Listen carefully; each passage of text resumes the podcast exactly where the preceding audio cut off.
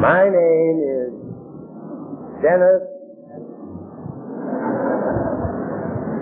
Believe it or not. And I am an alcoholic. Believe it, period. There's a rumor around that some of the people in this room used to frequent bars. If any of you used to wonder who the hell that little guy was down at the end of the bar, take a good look, because here I am. Alcoholic, best pocket is it. I don't want you to underestimate the little man down at the end of the bar. One of my favorite stories about the days of the 49ers. Way out in the wild and woolly west, two gun Pete went into the local saloon one day, fired off both of his sidearms, and said, Every son of a bitch in the place, get the hell out of here. And they all did. Except the little guy down at the end of the bar. Went over to him and he said, You heard what I said, didn't you? The little fellow said, Yes. Yes, I did. My, first a lot of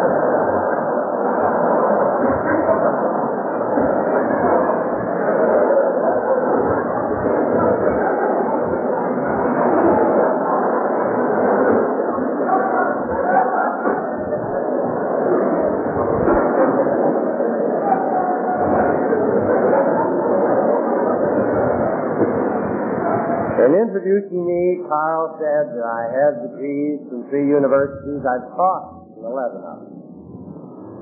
But he said what is most pertinent, the thing that qualifies me to be here this afternoon is that I am an alcoholic. You know, the universities want to honor a man who has his full share of degrees. They give him another one, and then in Latin, after that degree, they write causa honoris, meaning that this degree is given for the sake of honor. And so in my, in my professional work, I am introduced, my degrees are read first. I always whisper to myself, the degree which God in His goodness and my fellow AAs have conferred upon me in the cause of honor. Dennis McGinty, AA, Causa Now, I've talked long enough in AA and on public platforms to know anything you say can be used against you. So I want to say right away that anything I say this afternoon is pure McGinty. Only my own opinion. And I hope, and I pray to God, that nobody here hears what I'm saying or even what I think I'm saying. But somebody here hears something he or she needs to hear. I want to say right off, I'm a hand. I can't help being a hand. If I tried to be anything else, I'd be a phony. In AA, we have no time for phone. Please accept me as the ham I am. I also want to warn you, as they say about me, you know, McGinty, your trouble isn't that it's the first word, drink. Your trouble is the first word. Then I'm off. I remember the first time I talked to AA, eh? eight years ago, this month, in Washington, D.C., where I came in. I asked the young lady who asked me to speak, what'll I say? She said, oh, Dennis, just open your mouth and pour out the overflow of your mind. So now, for the next several minutes, while I pour out the overflow of my mind, you good people are privileged to listen to it drip. We've had a wonderful conference here the last three days. I've attended conferences all over the United States, and AA meetings in several foreign countries. And I haven't attended anything any better. The variety, the depth, the simplicity and profundity of the things one hears. As alcoholics teach to each other. You know, I think that's about as good a definition of AA as can be given. I have a priest friend of mine who told me he had a wedding at the church one day. That afternoon he went down to the neighborhood barber shop to get his hair cut, and the barber said to him, Father, you had a wedding over at the church today. You know, I used to know young, that young fellow that got married. He used to drink something terrible. Then he joined some kind of an outfit. All they do is talk. He's never had straight drink.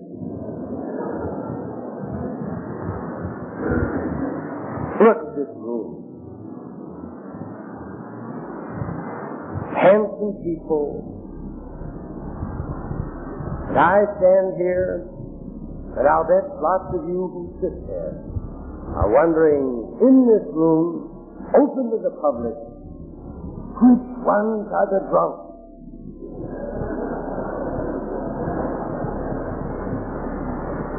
You know that's important. They used to tell the story at the Yale School of Alcohol Studies when I was there about eight years ago. You know, to that summer school of alcohol studies, there come authorities on alcoholism from all over the world, psychiatrists, psychiatric social workers, sociologists like myself, judges, lawyers, doctors, internists, clergymen, and there come as students. Sociologists, psychiatric social workers, psychiatrists, doctors, lawyers, judges, members of Alcoholics Anonymous, representatives of the distilleries and breweries, representatives of the Temperance League. The great and reassuring thing to me when I attended was that as each authority on alcoholism or the alcoholic concluded his remarks, quoting that group who were there, he ended up by saying, this is what I know about alcoholism. This is what I know about alcoholism. But after I've told you what I know, and after I've done for you what I can do, if you are an alcoholic, the thing I say to you is go to AA. Every one of them.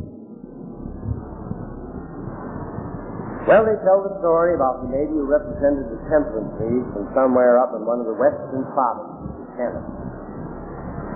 And she came to the school, and after she'd been assigned a room in the dormitory there where we all lived, changed her frock, touched up her lovely white hair, she decided I'd better make a few acquaintances among these people with whom I'm going to spend the next several weeks. So she went out and she picked another lovely white-haired lady and she went over and introduced herself.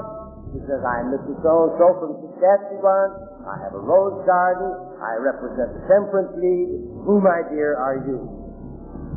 The lovely white-haired lady said, oh, I'm Mrs. So-and-so, alcoholic. Horrified. Scuttled away. She picked another lovely white-haired lady. And she went over and said, I'm Mrs. So-and-so, Saskatchewan, Rose Garden, Temperance League. Who, my dear, are you? The second lovely white-haired lady said, oh, I'm Mrs. So-and-so, alcoholic. Again, she was horrified. Came to a friend of mine, Atlanta, Georgia. And again she repeated her formula. Saskatchewan, Rose Garden, Temperance League. Who, my dear, are you? My friend said, oh, I'm Betty B. Atlanta, Georgia, alcoholic. I don't believe it. My dear, you've never been found and Betty said, many of the people in this room could say this afternoon, oh yes I have. Way down. Way up.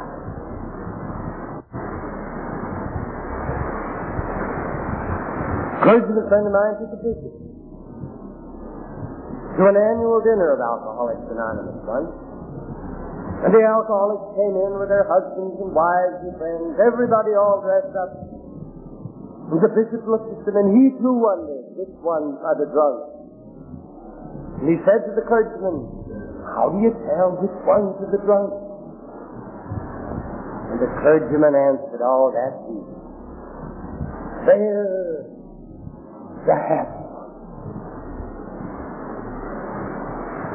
I was down south in the great southwest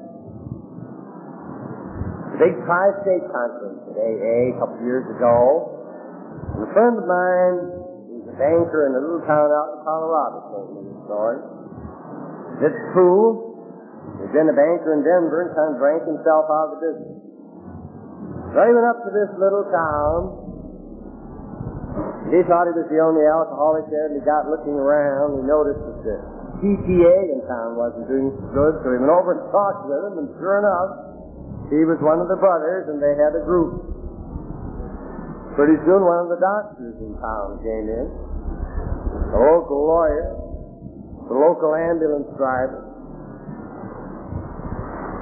Finally, told me a young fellow, the doctor in town, came to him to borrow what we call the big book. He had a patient, he thought maybe this was his problem. He took the book home, decided to read it himself first. About halfway through, he slammed it shut and said to his wife, That's my problem. I'm going to join. She said to him, You're not an alcoholic. You're just a social climber.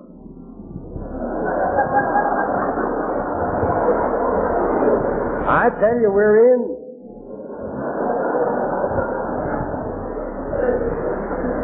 Well, up there at Yale, one psychologist who came to the podium answered the $64,000 question. It used to be 64, but we got inflation now. He told us why we're alcoholics. He said we are alcoholics because we have poorly integrated personality. Now you know. It's as simple as that. But, he said, there are very, very few people, alcoholic or non-alcoholic, who have well integrated personality. That's why I'm quoted as saying to people when they ask me if I'm an alcoholic, sure I'm an alcoholic. What's the matter with you?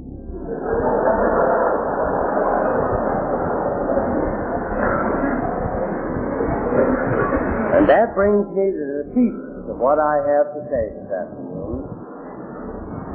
It is my contention that apart from the first drink, alcohol are just like everybody else. I sometimes think that we alcoholics ourselves are the worst offenders at forgetting. Sometimes we think we're kind of special with our problems. Kind of hothouse powers of sensitivity. But let's consider it a little. Before we do that, however, since we have guests here this afternoon who may not be too familiar with alcoholism and the alcoholic, and the ideas which we people live and have come to take for granted. I'd like to correct, or at least submit for your consideration, some alternatives to some of the ideas you may have in your mind as to what an alcoholic is. Certain stereotypes with which you've grown up, misconceptions, that constitute the very stigma in our culture against the alcoholic. If you're like me, back in the days and at one of the major universities I was teaching a course in social pathology and discussing alcoholism, I always did it in terms of alcoholics and skid row. Alcoholics and the industry alcoholics and the home, alcoholic and sex,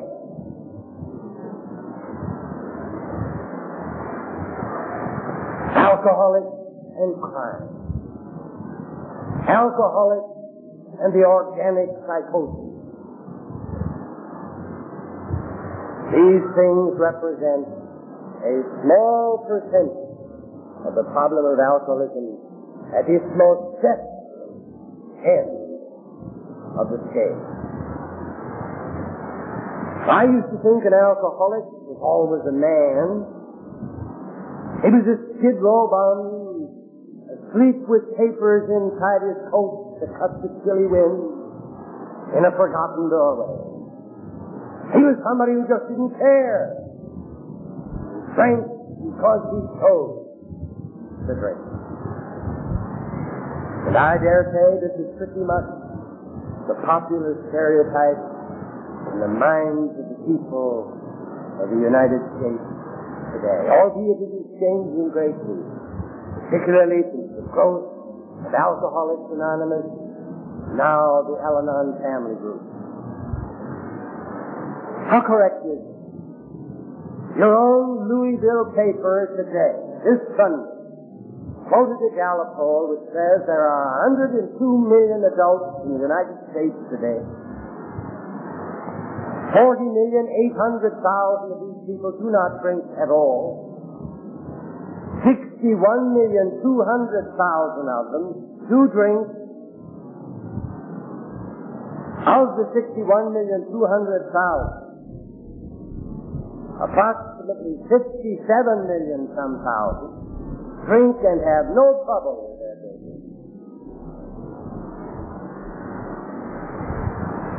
We who are concerned with alcoholism and the alcoholics are not concerned about these people. We're not concerned about the old problem of the wet and the dry, where the alcoholic was forgotten in the middle of this tug of war. We are concerned about the four and one half million people in the United States who drink to excess suffer from the disease, the illness, the personality disorder of alcoholism.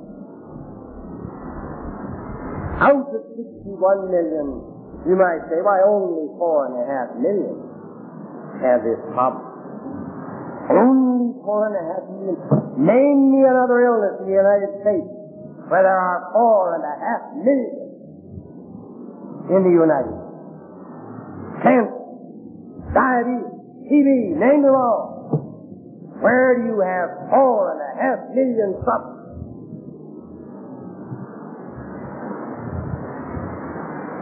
And all too often forgotten. Forgotten by almost everybody. But their fellow sufferers.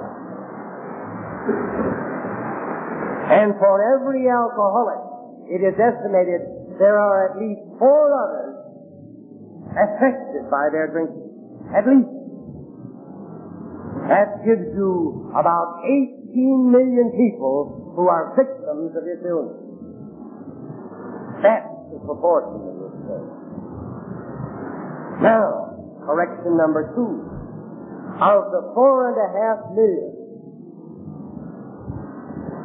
less than 15%, only about 12% are found on Skid Row. Where are the others? They are the people in this room. They are in banks. They are in law. They are in industry. They are working in Macy's bases. They are stenographers in offices. They are housewives in homes. They live in the apartment next to you, the house across the street, the farm in the next 40. And they are hidden sufferers.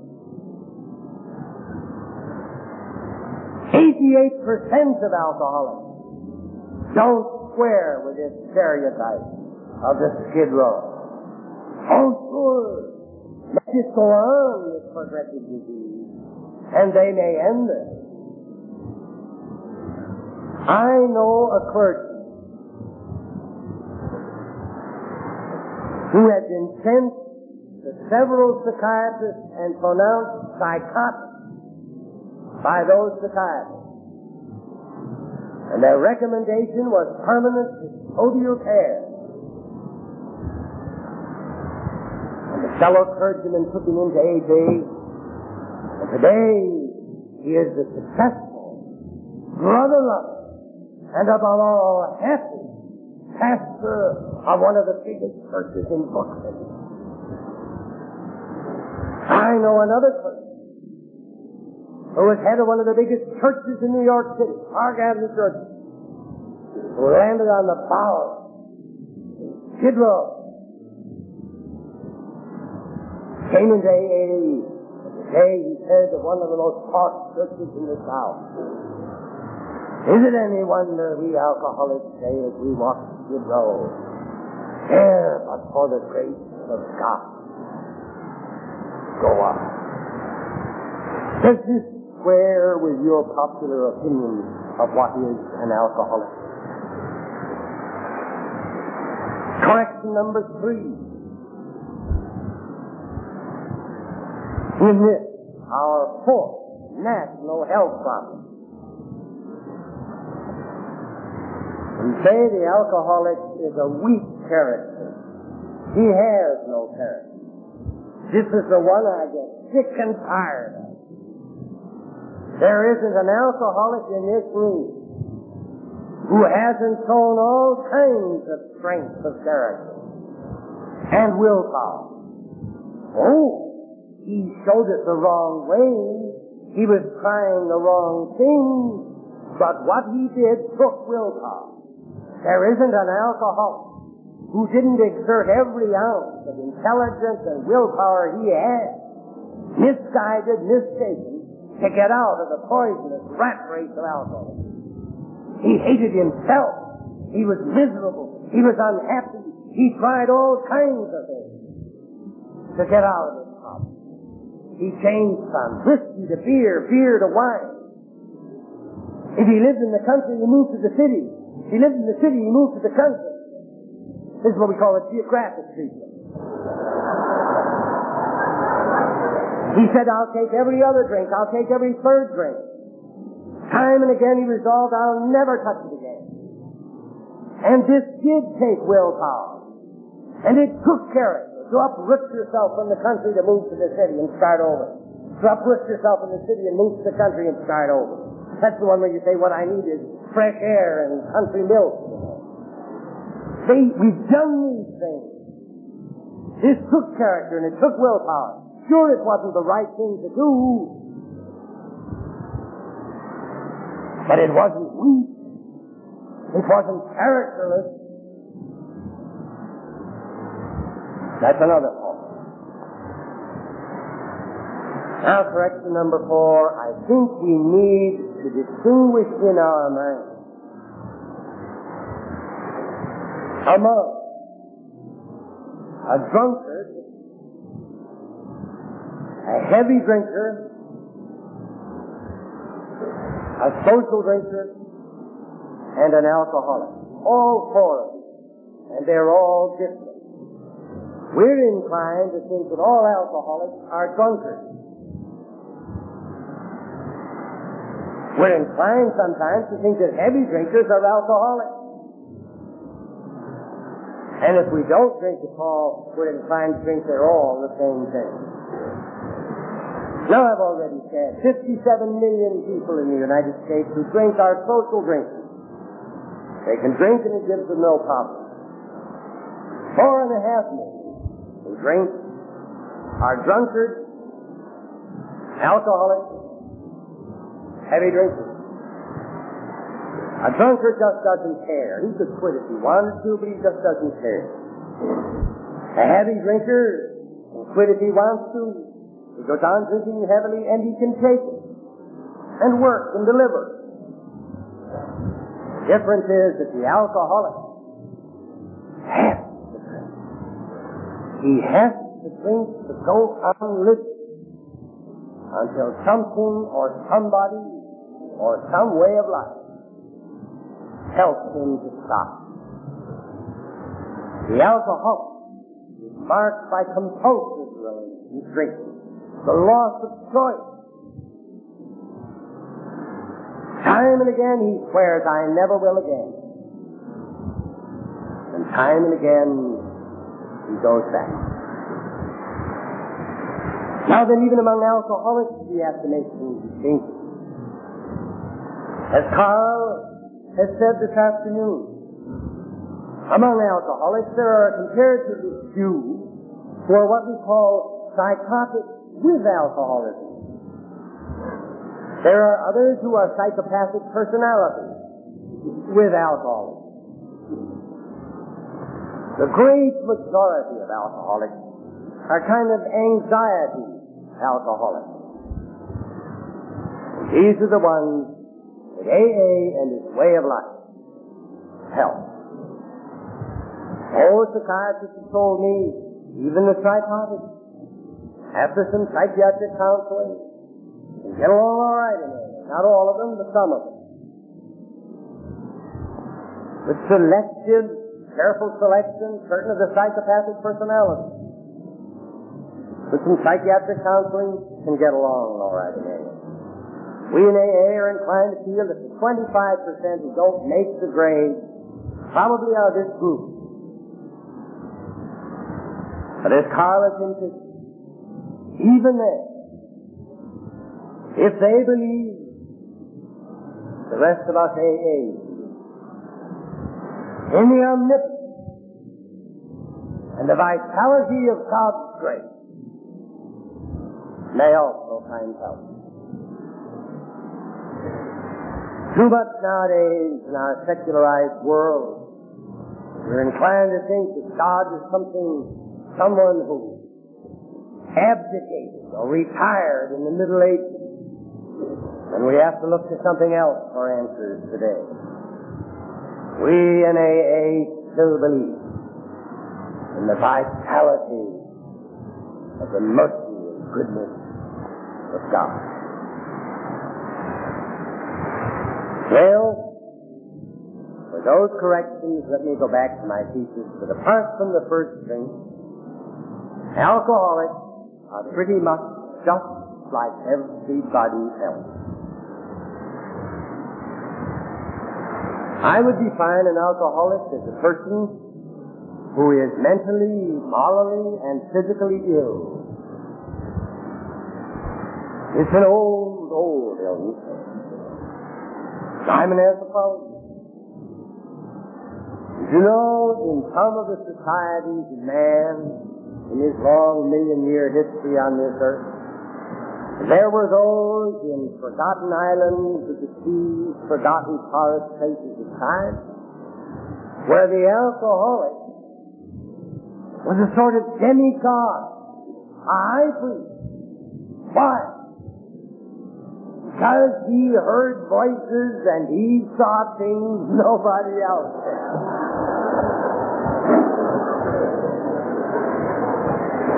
Maybe we were just born out of our time. But this is true. When you go to Rome, look at the Sistine Chapel, Michelangelo's painting, there in Noah's flood is pictured the alcoholic trying to make it into a boat. Way back then.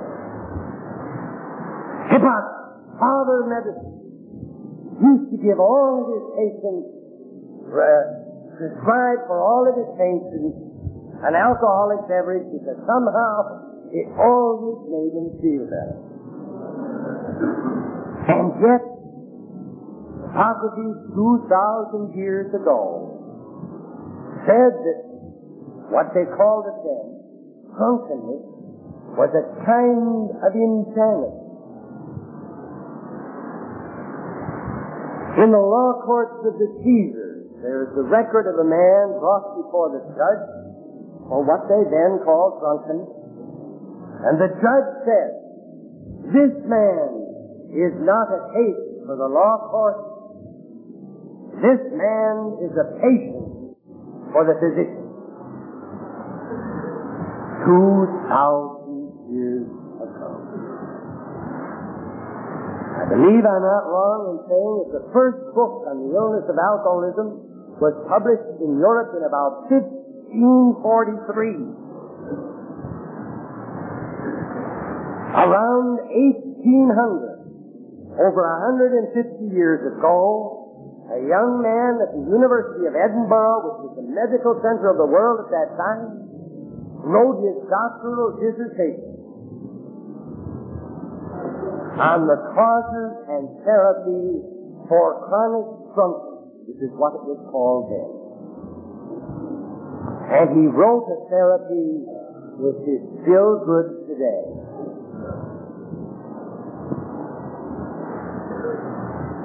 You know, ordinarily, between the time when science finds some sort of solution to a problem and it becomes knowledge among the public, there's a cultural lag of about 20 years.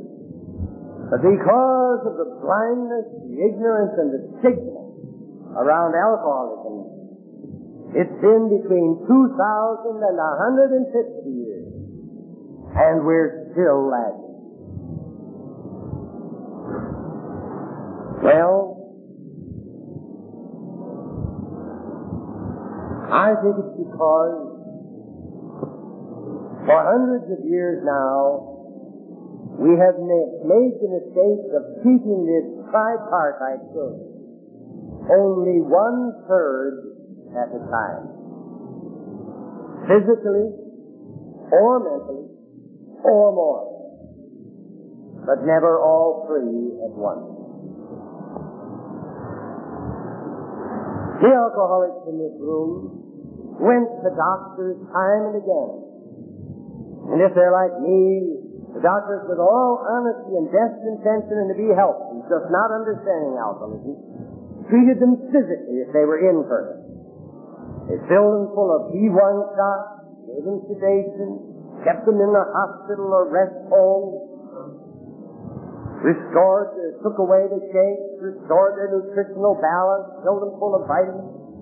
And then they said to him, as my very good doctor to whom I am to this day grateful, said to me, now Dennis, hereafter just take one or two and then quit.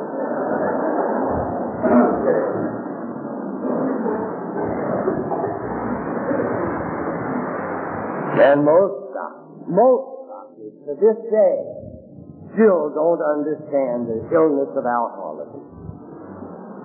Hospitals don't. I had a doctor call me just last week before last about a man he had in his office. He said he's an alcoholic. We can't treat alcoholics. He called the Academy of Medicine. They said send him to McGinty in New York. Then he called me and said, we can't treat alcoholics. Can I send him down to you? I said, yes, do. The man came in. His wife was with him, his brother, a retired detective. He owns a store, he two nice children. He didn't know what was wrong with him. He's never been a binge drinker, just cumulatively through the years drank more and more and he was saturated. And he didn't feel well, he was desperately sick. What was wrong? The doctor sent him to me. Well, I put him in the AA ward up at Knickerbocker. And he came down with pneumonia and was dying out of the doctor's office. Because we don't, doctors still do too many of them don't understand the illness of alcohol. And when they do what they do know, they treat the, the illness only physically. And they send the alcoholic from the hospital to the sanatorium or their offices back into the world from which this alcoholic came, still two-thirds ill, mentally and morally. Now, in the last several decades, we've had the great and wonderful therapies of psychiatry, for which again I am most grateful.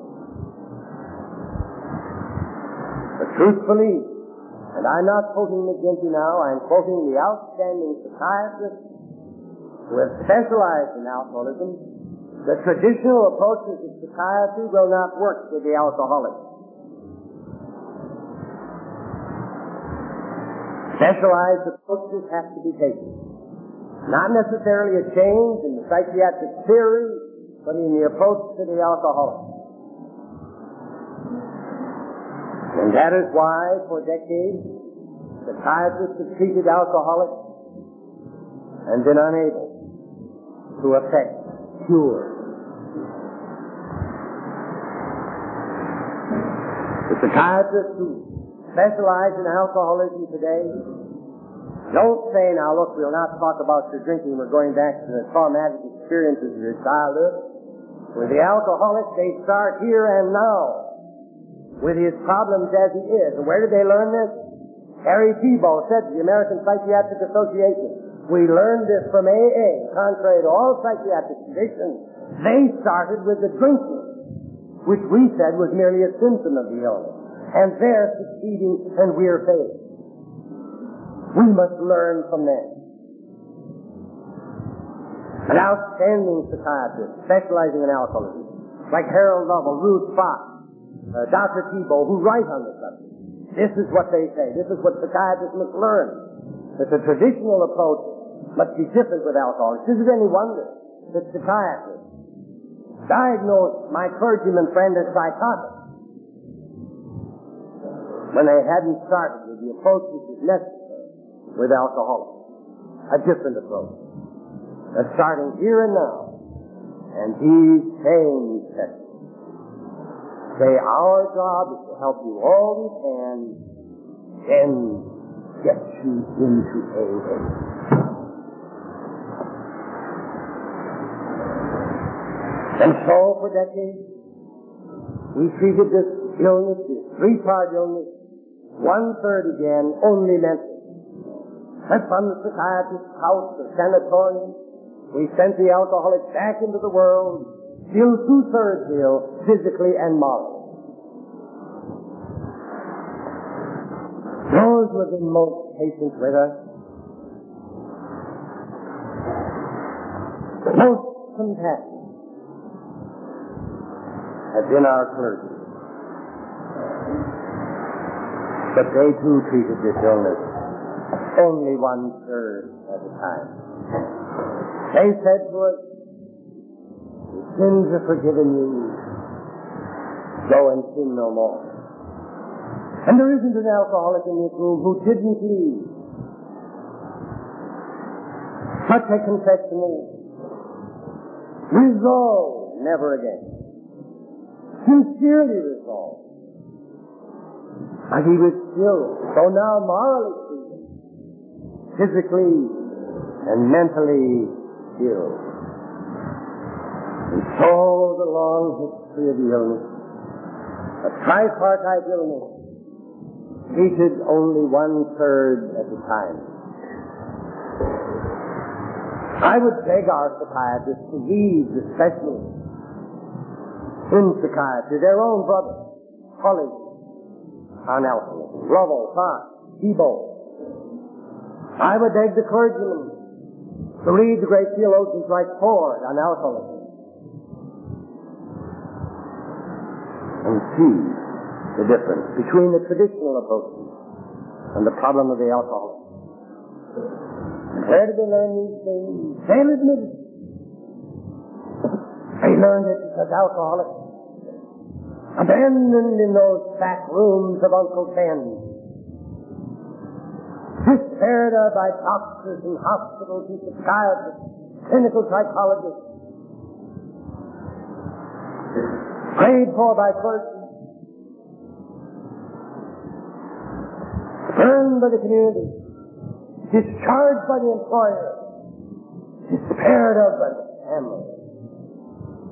Finally themselves crawled to their knees and into their feet and just distilled out of their own bitter experience. The twelve steps of AA retreat this patient whole,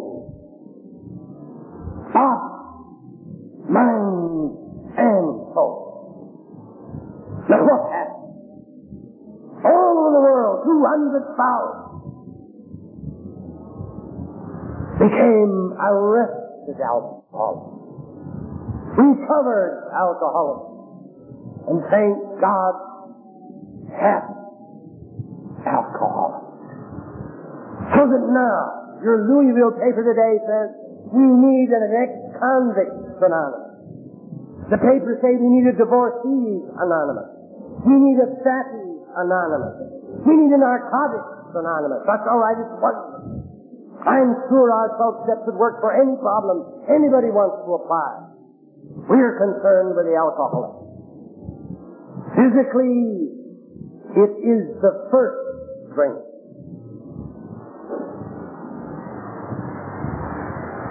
I talked to a group of doctors.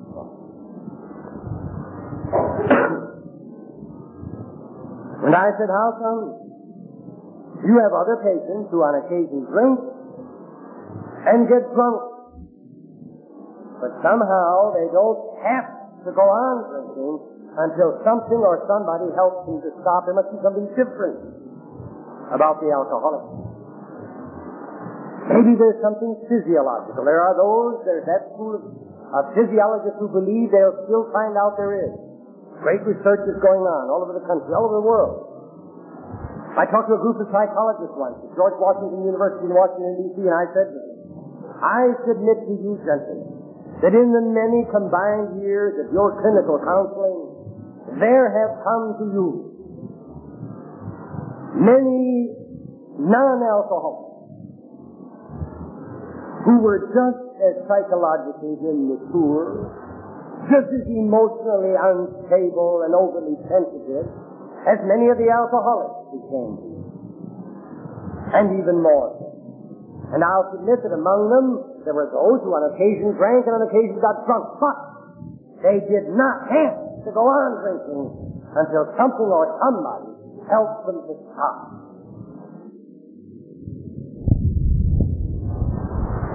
I said to a group of clergymen, I submit to you, gentlemen, that in the many years of your combined pastoral counsel, there have come to your closet and your confessional many non-alcoholics,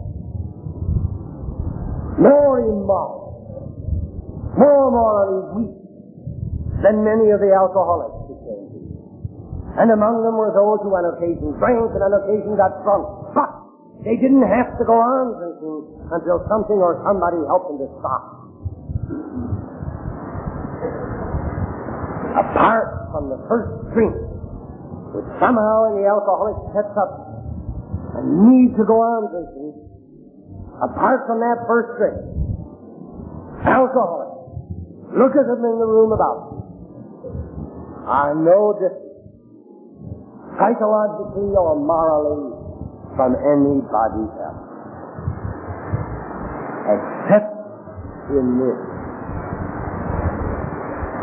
that their illness so noisy, so messy, so discouraged, so defeating, that finally abandoned by community and all, they looked in the mirror and said, we've got to do something. And they did. God heard because they cried, De profundis clamavi. From the depths, they cried, help. And the answer is AA. We are indeed the happy ones. I have heard it described in AA as a brotherhood of the second chance.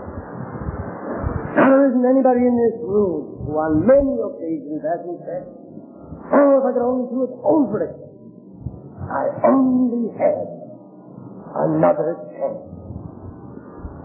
And that's what we got. A second chance. Second chance to say, don't take the first. That takes care of the physical. Take it easy. First things first. That helps the mental aid. Turn your mind and your will over to God as you understand them. Increase your daily conscious contact. That takes care of the first. That retreat, patience, hope. We have 12 steps. They're not an escalator. You don't go down at the bottom and ride to the top. Oh, no. You climb them carefully and slowly, 24 hours at a time, all the rest of your life. But they lead up and in. I remember when I was a flight chemistry in college, I wrote a maxim once. It had a horrible title. It was called Maxim on the relativity of purpose or the neutrality of matter. Isn't that awful? Now, all it meant was this. This was the, the, the, the maxim. The maxim was simple. It is in the strange nature of a stairway that it leads both up and in or down and out. Our 12 steps is our stairway. We know and we're in this room and all over the world is truth. That is in the relativity of our purpose. We embrace this program.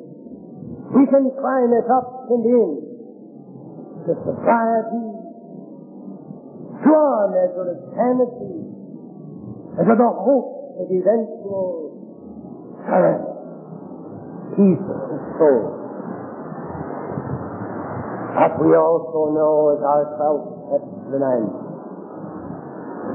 But we have brothers and sisters still in exterior dark, to whom we must carry the message, who even in this hour are going down and out. And some of them may be in this room now. Some of them are home in Uncle Ben's back room now. And a brother or a sister or a mother or a father or an employer is in this room now to find out what he can learn to help. That's why we invite you here. Well, here it is, Sunday afternoon, February 19th. The room is full, including our fifth state Kentucky AA conference. We invite you all here, the public, relatives, friends, loved ones, the community at large. And just like alcoholics, what do we do? We get up and talk about ourselves. Therefore, I'm wondering if my alcoholic colleagues in the room would mind if for the next few minutes I were to step out of my personality as an AA and into my professional role as a social psychologist and see if there's anything we can do about these poorly integrated personalities who have only one head.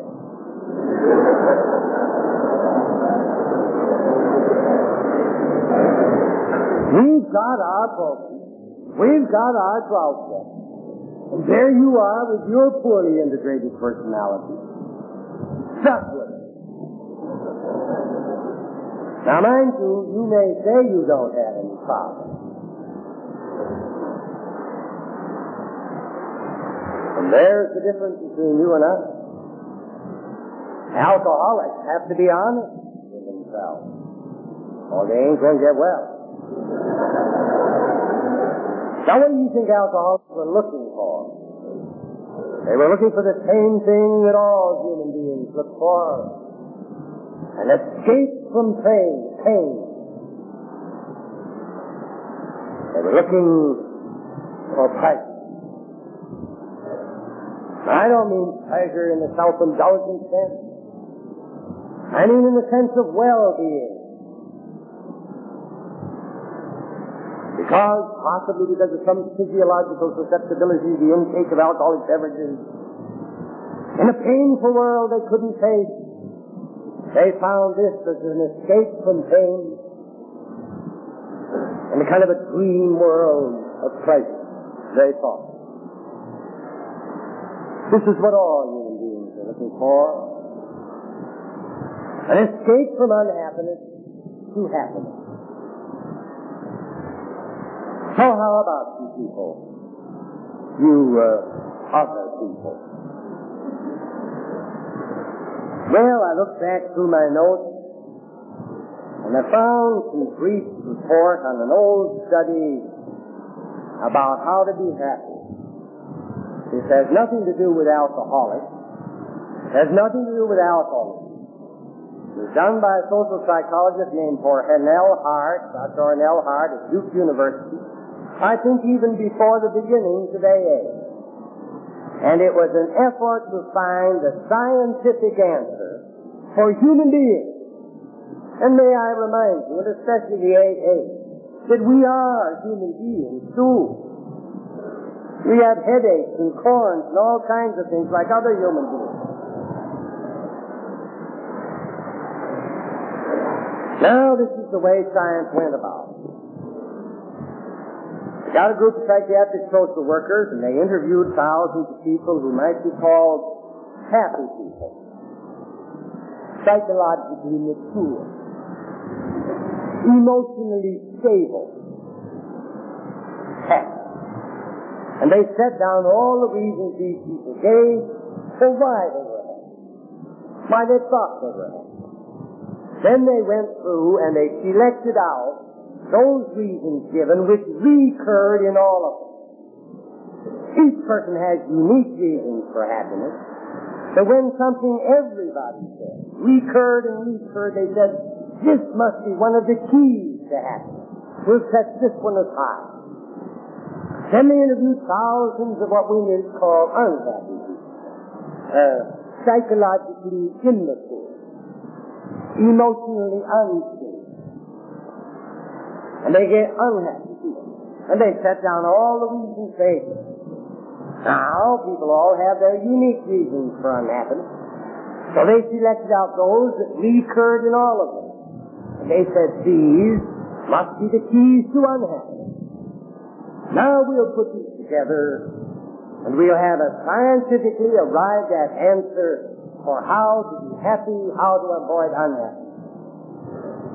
After all of those interviews, how many keys, precepts, principles, steps made you think they found?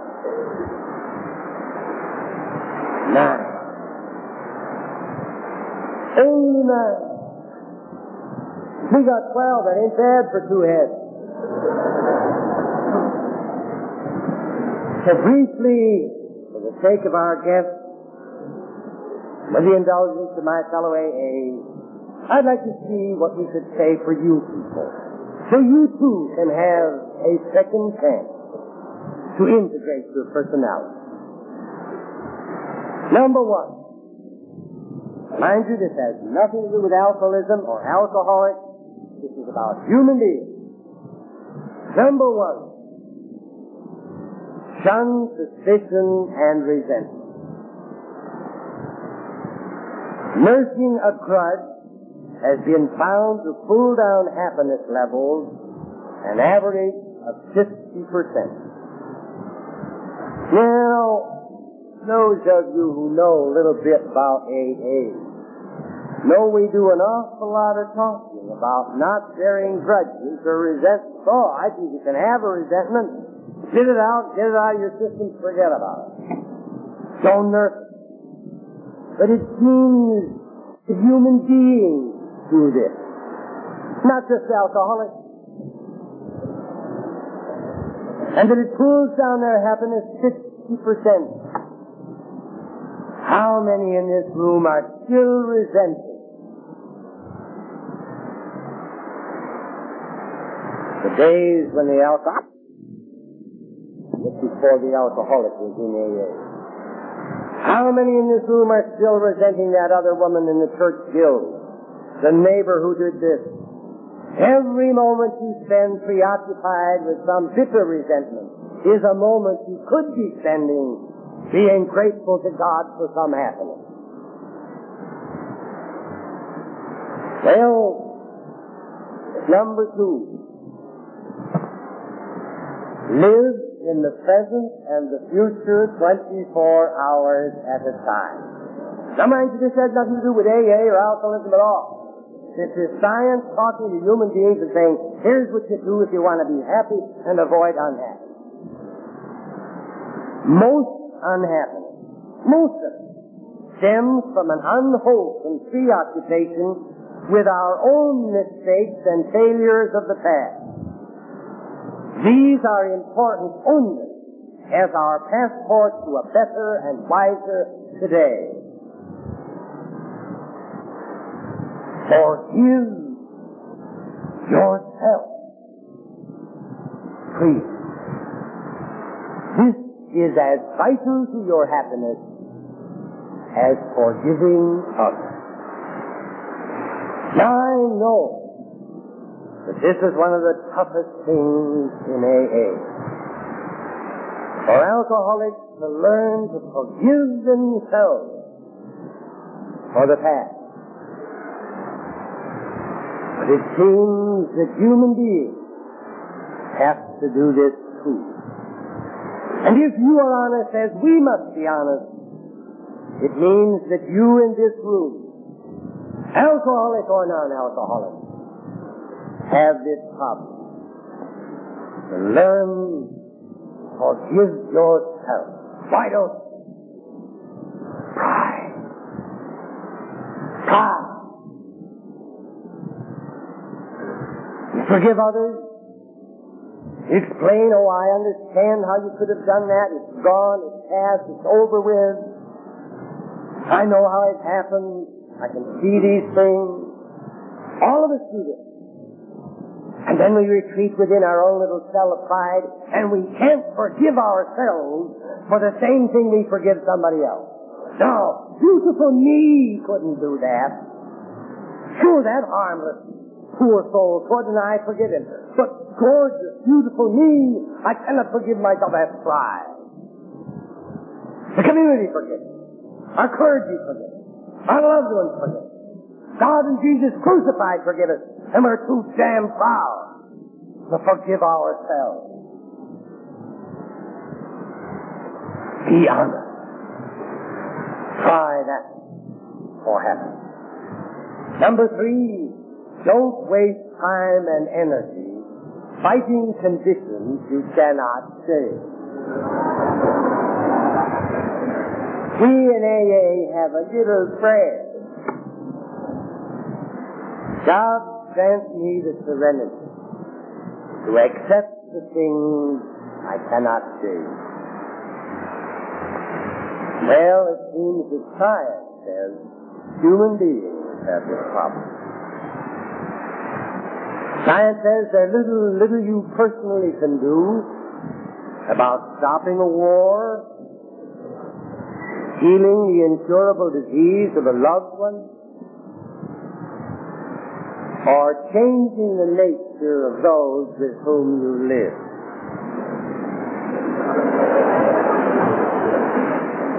So stop hurling yourself against stone walls.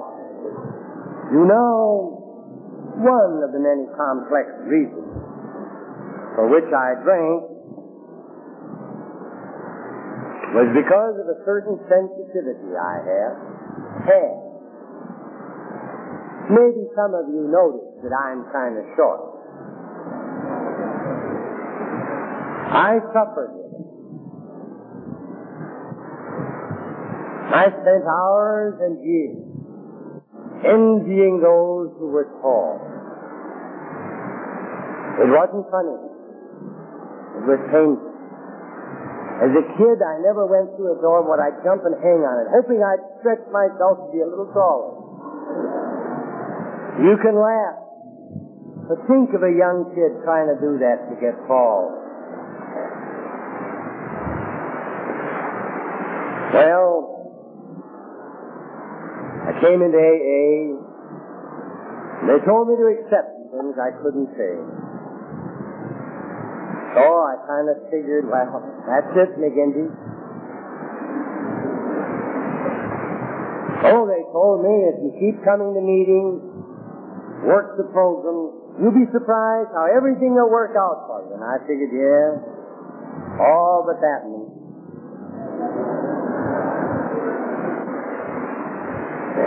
So I kind of accepted it. Funny thing, I even got to where I'd forget I was short months at a time. Except when I'd go and register at some hotel, when I got to the room, all I could see was the top of my head, the shade, the mirrors way up there.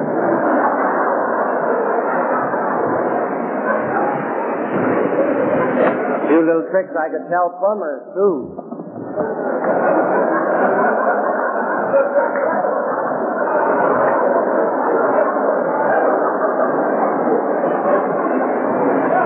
Well, I accept.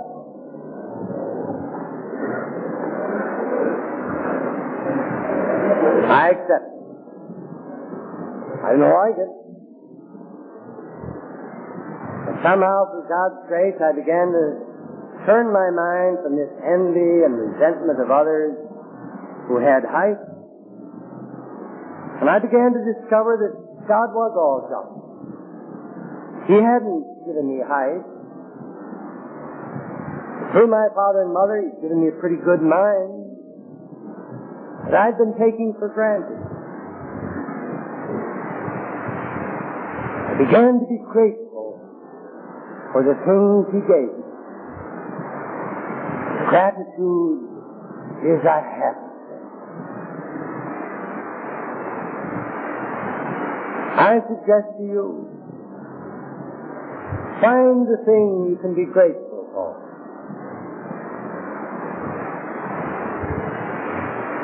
Maybe you have to wear glasses and it bothers you. But you may have beautiful hair. Some of you I notice ain't got so much hair. But maybe you've got good teeth. Maybe you don't have to wear glasses. Every moment we spend feeling sorry for ourselves, resenting, envying, feeling deprived for something somebody else is a moment we could be being happy and grateful for what God gave us. This is what science says that human beings should do to escape pain and to find happiness. I was talking about my being short. I accept it. I went on going to meetings, one day I went to a meeting and a fellow who hadn't been in that group, I'd never seen him before, came back for a visit. A big tall fellow. As we were going out, one of the guys said, gee, doesn't Hugo look good? good? You know, I believe he's even taller.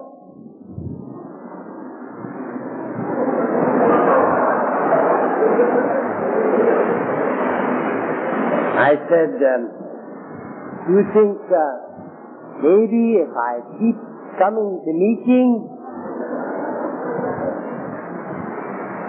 You know, the next week I went down to the meeting. We met in the 19th floor of a skyscraper in Chicago. The plane stopped about the 8th floor. A fellow got on that I had heard my first year in AA. He had a great shock of white hair. He stood up at a podium like this when he talked. He seemed such a great, mammoth, tall man. I think I saw him for the first time that day. He got on and said, hi, Mac. And I didn't even answer. He must have thought I was nuts. I said him, say, Clem, you're not Paul, are you? He said, hell no, whoever said I was. I left the meeting and another fellow came in. He said, hi, Mac, and I said, Smith, you're not Paul, are you? He said, hell no, I'm just fat. I had been seeing people talk. I had what the psychiatrist called a selective sensitivity so strangely because I've accepted what I can't say. I'll admit I'm not getting any taller. But all you people are getting shorter.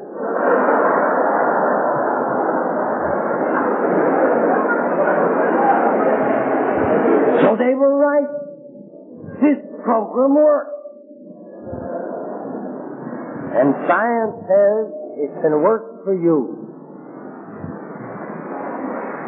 I heard an AA tell a story a couple of weeks ago in Washington. A fella felt his cross, like I felt my being short was, was too great for him to carry. He couldn't carry it any farther. So he went to Jesus and he said, Jesus, I can't carry this cross any farther. I beg you give me a smaller cross. This is the best I can do. Jesus said, all right. I'll let you keep your own cross. Come with me. And he took him over the hillside and down the road to peace. There was a whole field as far as the eye could see, planted with crosses. All crosses, little crosses, slender crosses, stout crosses, crooked crosses, and straight crosses, crosses of all sizes and descriptions as far as the eye could see. Jesus said, Go pick your own cross. And the man walked up and down every aisle and crossed and dashed. And finally, way over in the middle, in a corner, far corner, he found a little cross. He said, I'll take that one. And Jesus said, Why, that's the one you've been carrying all the time. accept the things you cannot change. I heard somebody say once that to believe in God is to say yes to life. How often we say no and make ourselves unhappy. Number five. When you find yourself in the grip of emotional stress, force yourself to be outgoing to others instead of retreating within yourself and building a prison of love. Every alcoholic in this room knows that prison of love. In the most crowded bar, sober in the hearts of our families. We suffered from utter loneliness. Science that human beings do this. And that when they do, they should, as our 12th step tells us, not retreat, but Go and find someone to help. Don't weep because you have no shoes. Remember the man who has no feet.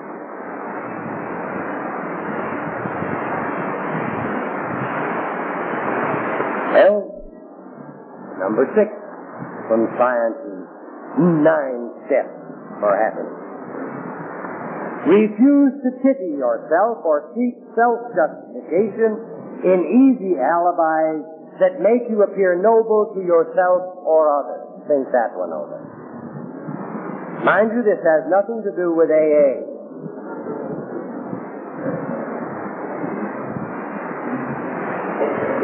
How often we human beings sit around home being misunderstood, blaming conditions in life and somebody else because we don't want to accept our own responsibility. Science says that human beings do this and they should avoid the easy alibis. How many of us may be telling a litany of nobility to ourselves for the years when we lived with an alcoholic? Reliving its unhappiness, wallowing in self-pity, destroying the happy hour we could be having. Number seven. Here is cold, analytical, secularized, non-value judgment science saying, cultivate the old-fashioned virtues of love, honor, courage, loyalty, Christian, and church attendance of all things. Science, old fashioned. What is old fashioned? The old fashioned something's got to be old. To be old, it's got to work or it wouldn't be around. To the work, must be compatible with God's natural law for the world, or it'll go out of whack. I have sociological colleagues who say that when a thing gets old enough, it becomes sacred. They got the cart before the horse.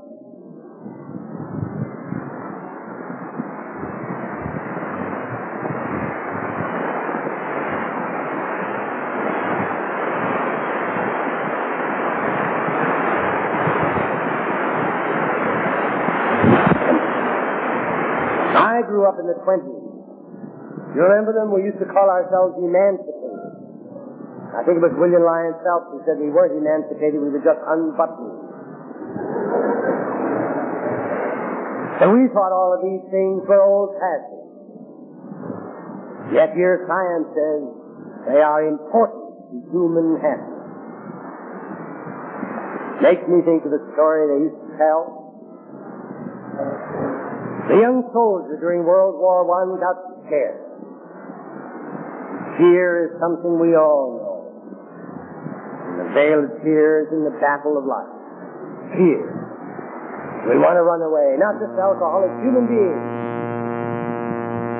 We want this cup to pass from us. So this young soldier started back, and met old Black Jack Pershing. Surgeon said, where are you going, soldier? He said, I'm scared, I'm going back. Surgeon said, no, you're not. Listen, son, he said, I'm scared too. So he said, oh no, you're not. You've got courage. He said, son, courage is just here that has said this prayer. So try the old-fashioned virtue if you would be happy. Number eight, stop expecting too much of yourself. When there's too wide a gap between the standards you set for yourself and your actual achievement, unhappiness is inevitable. If you can't improve your performance, lower your standards instead. If you can't be chairman of the committee, you can still serve on it. If you can't be the center of the thing, you be in the act. How often we do this? We go away and sulk unless we can have our way, run the show. In home, at the office, at the club. If we can't see the top, well, every moment spent is wrecking again. There's moments you could be spending enjoying. I heard it said that ambition is the courage to pursue the things you want, whereas happiness is the surrender to enjoy the things you have. So many of us are so busy pursuing, we have no time for the happiness of being. Well, you will have noticed, if you hark back to our 12 steps at AA as Carl them, that there's something we AAs make an awful lot of in our 12 steps for happiness that science hasn't mentioned yet. We talk about turning our minds, our will over to God. God's increasing our daily conscious contact with God. Well, you hardly expect science to talk about something like that. This is faith. And yet, I have one step left. And this is number nine. Find something bigger than yourself in which to believe. self-centered, materialistic, this worldly people score lowest on Duke University's tests for measuring happiness, while those who average high in altruism, spiritual values, and religious attitudes generally come up with the top happiness rate. And there you have it. Nine steps to happiness given to you by science so that you too may have a brotherhood of a second chance. And I submit to you that it seems miraculous that science talking about human beings should have set down nine steps which are practically the twelve steps of Alcoholics Anonymous the forgotten malady, the hidden patient, out of his own bitter experience, wrote these things down himself. I submit it is a miracle. When I was young, studying Bible history, we were told that God performed miracles to prove or reassure His power to men. And that He still does. You know what a miracle is? I heard about an old Irish lady who'd been over to the shrine at Lourdes. And when she came back, she was stopped at the customs, and they said to her, what have you got in declare? She said, nothing at all. What do you got in that bottle? Oh, she said, nothing at all But a little holy water from the shrine at Lourdes. Holy water, you say. Let me smell of it. Uh-huh. Whiskey it is. Whiskey, you say. Glory be to God. Tis a miracle.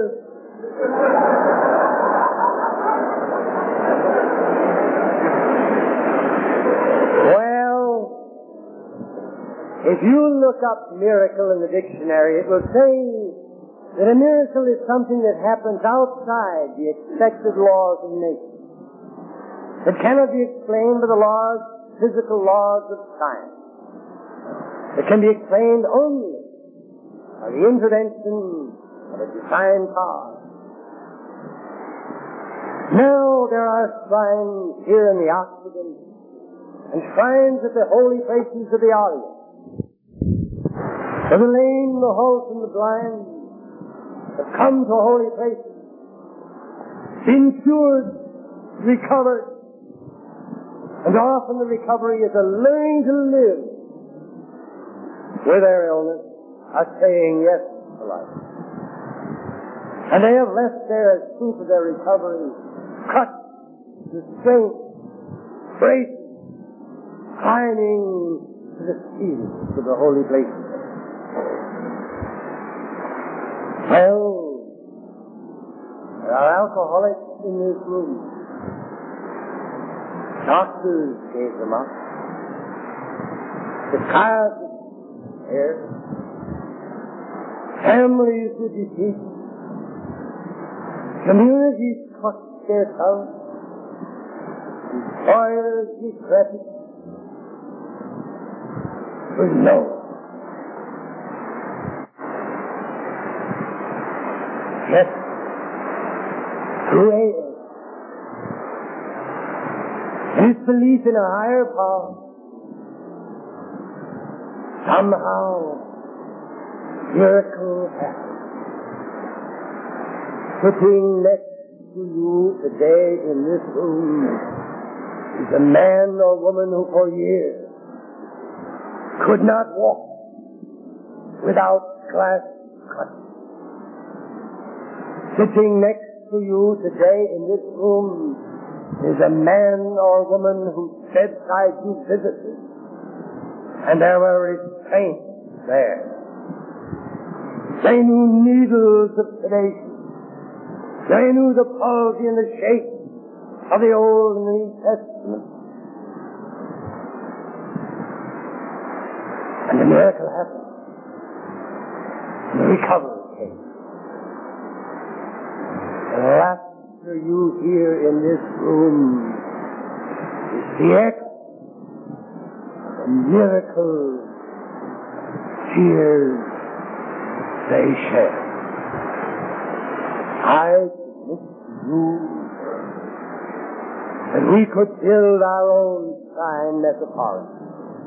Leaving in the corner of this flag room today, piled to the ceiling, the glass touches of the past, the restraint, the needles, the tears. Science wants facts. If you came here because you have an Uncle Ben at home in a room, or a neighbor, or someone in the next apartment or across the street or down the other porch. And every one of us has somebody where our lives touched upon their alcohol. If you came here, see what you can learn, you'll hear us talking about this God business. You're skeptical, and you wanted a scientific answer. And I give you a scientific answer. Facts are scientific. And there are sitting all around, living, breathing, happy facts of the miracle of recovery in AA. And there are 200,000 of them all over the world.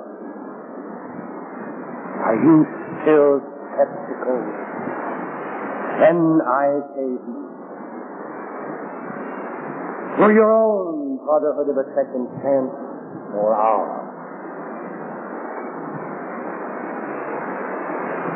Do you call it superstition? We talk here. Look at the facts around. From ancient days the symbols came, the signs, the amulets, the charms, the seal, the ring, a name to conjure with, from heart. In and threat of all these things is one of man's great racial quirks.